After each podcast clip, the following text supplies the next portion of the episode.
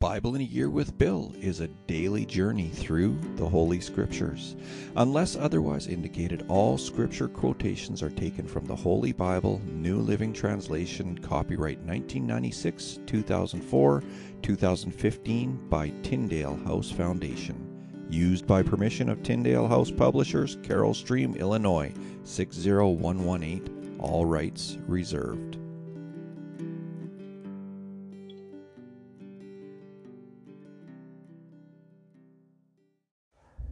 Well, hello, my friends, and welcome to Tuesday, July 12th. We're on day 193 of our journey through the New Living Translation.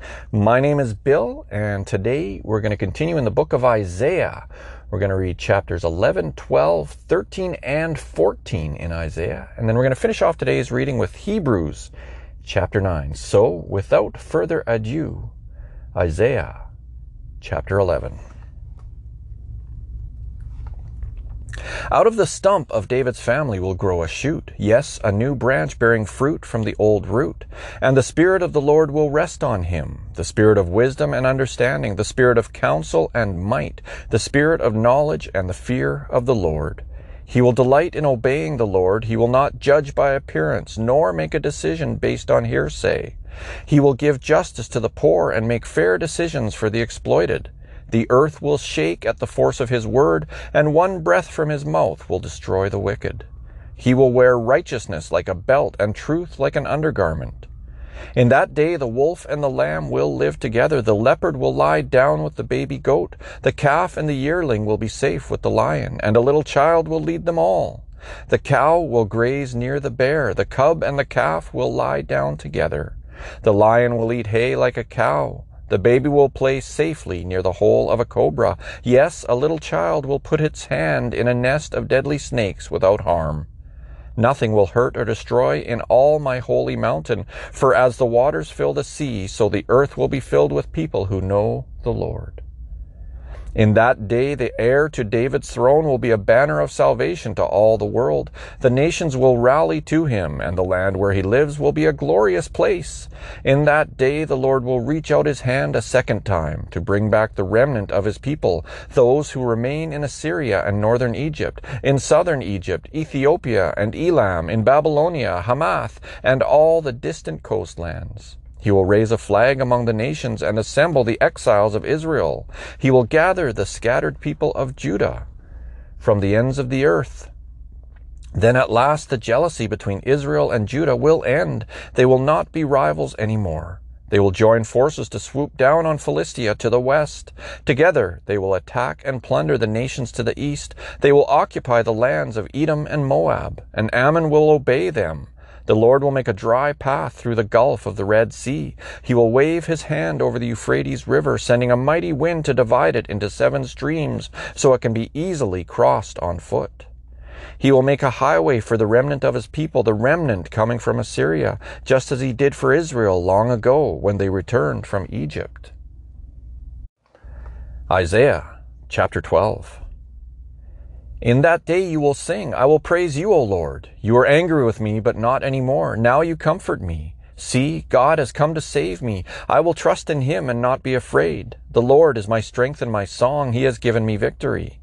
With joy you will drink deeply from the fountain of salvation. In that wonderful day you will sing, Thank the Lord, praise his name. Tell the nations what he has done. Let them know how mighty he is. Sing to the Lord, for he has done wonderful things.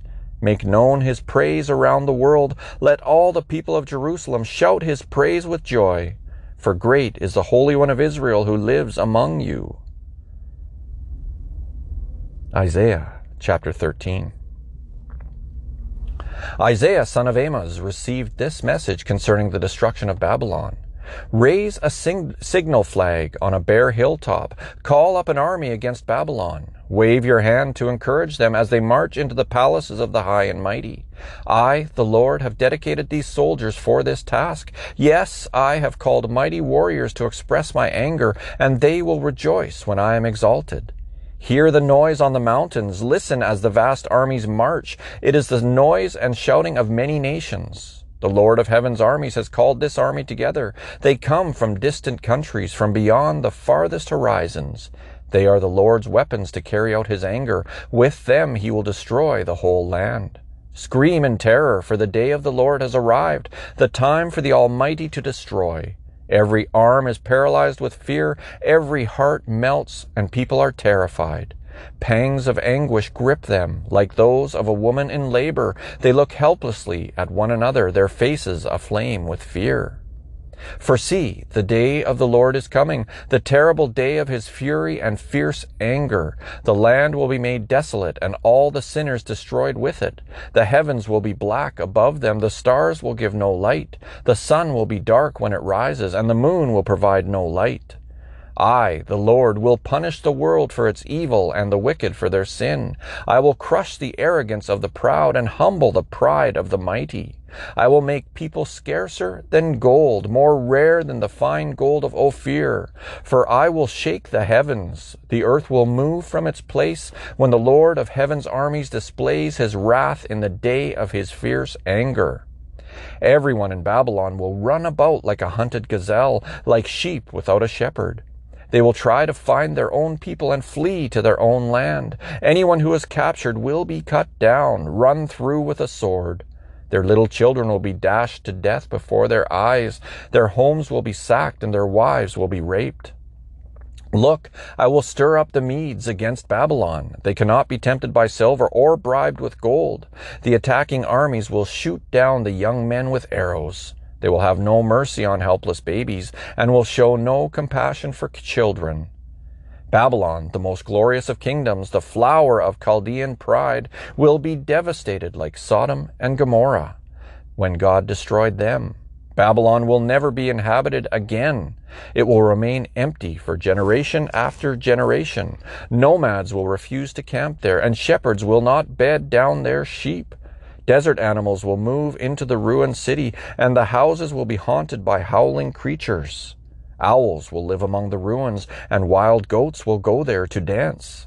Hyenas will howl in its fortresses, and jackals will make dens in its luxurious palaces. Babylon's days are numbered. Its time of destruction will soon arrive. Sorry about that disturbance. My radio was on here at work. Isaiah chapter 14. But the Lord will have mercy on the descendants of Jacob. He will choose Israel as his special people once again. He will bring them back to settle once again in their own land, and people from many different nations will come and join them there and unite with the people of Israel. The nations of the world will help the people of Israel to return, and those who come to live in the Lord's land will serve them. Those who captured Israel will themselves be captured, and Israel will rule over its enemies. In that wonderful day when the Lord gives his people rest from sorrow and fear, from slavery and chains, you will taunt the king of Babylon. You will say, The mighty man has been destroyed. Yes, your insolence is ended. For the Lord has crushed your wicked power and broken your evil rule. You struck the people with endless blows of rage and held the nations in your angry grip with unrelenting tyranny. But finally, the earth is at rest and quiet. Now it can sing again. Even the trees of the forest, the cypress trees and the cedars of Lebanon sing out this joyous song. Since you have been cut down, no one will come now to cut us down. In the place of the dead, there is excitement over your arrival. The spirits of world leaders and mighty kings long dead stand up to see you. With one voice they all cry out, Now you are as weak as we are. Your might and power were buried with you. The sound of the harp in your palace has ceased. Now maggots are your sheet and worms your blanket. How you are fallen from heaven, O shining star, son of the morning. You have been thrown down to earth, you who destroyed the nations of the world. For you said to yourself, I will ascend to heaven and set my throne above God's stars. I will preside on the mountain of the gods far away in the north. I will climb to the highest heavens and be like the Most High. Instead, you will be brought down to the place of the dead, down to its lowest depths. Everyone there will stare at you and ask, can this be the one who shook the earth and made the kingdom, kingdoms of the world tremble? Is this the one who destroyed the world and made it into a wasteland? Is this the king who demolished the world's greatest cities and had no mercy on his prisoners? The kings of the nations lie in stately glory, each in his own tomb. But you will be thrown out of your grave like a worthless branch, like a corpse trampled underfoot. You will be dumped into a mass grave with those killed in battle. You will descend to the pit. You will not be given a proper burial, for you have destroyed your nation and slaughtered your people. The descendants of such an evil person will never again receive honor. Kill this man's children. Let them die because of their father's sins. They must not rise and conquer the earth, filling the world with their cities. This is what the Lord of heaven's armies says. I myself have risen against Babylon. I will destroy its children and its children's children, says the Lord. I will make Babylon a desolate place of owls filled with swamps and marshes. I will sweep the land with the broom of destruction. I, the Lord of heaven's armies, have spoken. The Lord of heaven's armies has sworn this oath. It will all happen as I have planned. It will be as I have decided. I will break the Assyrians when they are in Israel. I will trample them on my mountains. My people will no longer be their slaves, nor bow down under their heavy loads. I have a plan for the whole earth, a hand of judgment upon all the nations. The Lord of heaven's armies has spoken. Who can change his plans? When his hand is raised, who can stop him? This message came to me the year King Ahaz died. Do not rejoice, you Philistines, that the rod that you stroke that struck you is broken, that the king who attacked you is dead.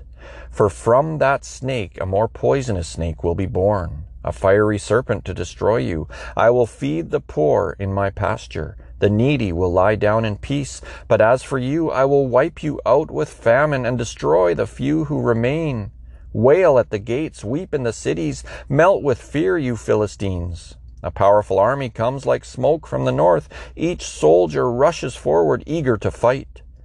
What should we tell the Philistine messengers? Tell them, the Lord has built Jerusalem. Its walls will give refuge to his oppressed people. Wow. You know, before we get into Hebrews chapter 9, I, I just want to say that I, there there was a lot of disruptions with me while I was reading those last few chapters, and um, I, I really believe that a lot of what's being said in the book of Isaiah there in these chapters, in chapters 11 to 14, I think a lot of that is actually coming to fruition now in the world. And uh, yeah, I, I don't know that I, I think that, that the enemy is definitely fighting to get this word, to keep from getting this word out there. But it's us, up to us saints to get this word out there that the Lord is in control. Anyway, I will carry on now with Hebrews chapter 9. That first covenant between God and Israel had regulations for worship and a place of worship here on earth. There were two rooms in that tabernacle. In the first room were a lampstand, a table, and sacred loaves of bread on the table. This room was called the holy place. Then there was a curtain, and behind the curtain was the second room, called the most holy place. In that room were a gold incense altar and a wooden chest called the Ark of the Covenant, which was covered with gold on all sides. Inside the ark were a gold jar containing manna, Aaron's staff that sprouted leaves, and the stone tablets of the covenant. Above the ark were the cherubim of divine glory, whose wings stretched out over the ark's cover, the place of atonement. But we cannot explain these things in detail now. When these things were all in place, the priests regularly entered the first room as they performed their religious duties. But only the high priest ever entered the most holy place, and only once a year. And he always offered blood for his own sins and for the sins of the people, for the sins the people had committed in ignorance. By these regulations, the Holy Spirit revealed that the most, that the entrance to the most holy place was not freely open as long as the tabernacle and the system it represented were still in use. This is an illustration pointing to the present time. For the gifts and sacrifices that the priests offer are not able to cleanse the consciences of the people who bring them. For that old system deals only with food and drink and various cleansing ceremonies, physical regulations that were in effect only until a better system could be established. So Christ has now become the high priest over all the good things that have come. He has entered that greater, more perfect tabernacle in heaven, which was not made by human hands and is not part of this created world. With his own blood, not the blood of goats and calves, he entered the most holy place once for all time and secured our redemption forever. Under the old system, the blood of goats and bulls, the ashes of a and the ashes of a heifer could cleanse people's bodies from ceremonial impurity. Just think how much more the blood of Christ will purify our consciences from sinful deeds so that we can worship the living God. For by the power of the eternal Spirit, Christ offered himself to God as a perfect sacrifice for our sins. That is why he is the one who mediates a new covenant between God and people so that all who are called can receive the eternal inheritance God has promised them. For Christ died to set them free from the penalty of the sins they had committed under that first covenant. Now, when someone leaves a will, it is necessary to prove that the person who made it is dead. The will goes into effect only after the person's death. While the person who made it is still alive, the, the will cannot be put into effect. That is why even the first covenant was put into effect with the blood of an animal. For after Moses had read each of God's commandments to all the people, he took the blood of calves and goats along with water and sprinkled both the book of God's law and all the people, using hyssop branches and scarlet wool. Then he said, This blood confirms the covenant God has made with you.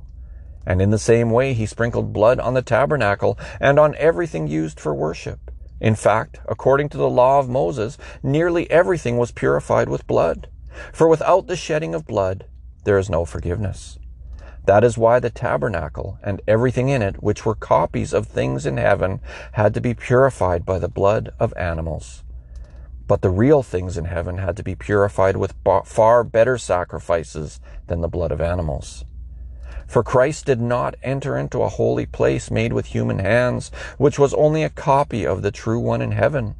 He entered into heaven itself to appear now before God on our behalf. And he did not enter heaven to offer himself again and again, like the high priest here on earth who enters the most holy place year after year with the blood of an animal. If that had been necessary, Christ would have to would have had to die again and again ever since the world began. But now, once for all time, he has appeared at the end of the age to remove sin by his own death as a sacrifice. And just as each person is destined to die once, and after that comes judgment, so also Christ was offered once for all time as a sacrifice to take away the sins of many people. He will come again, not to deal with our sins, but to bring salvation to all who are eagerly waiting for Him. Wow. And so, Heavenly Father, I pray that you would bless the reading of your word today. And I pray, Lord, that whoever needs to hear this word that I struggled so hard to read today, Lord, I pray that whoever needs to hear it would hear it and would be penetrated by your word, Lord. That their souls would be penetrated by the words that needed to be read and spoken aloud today.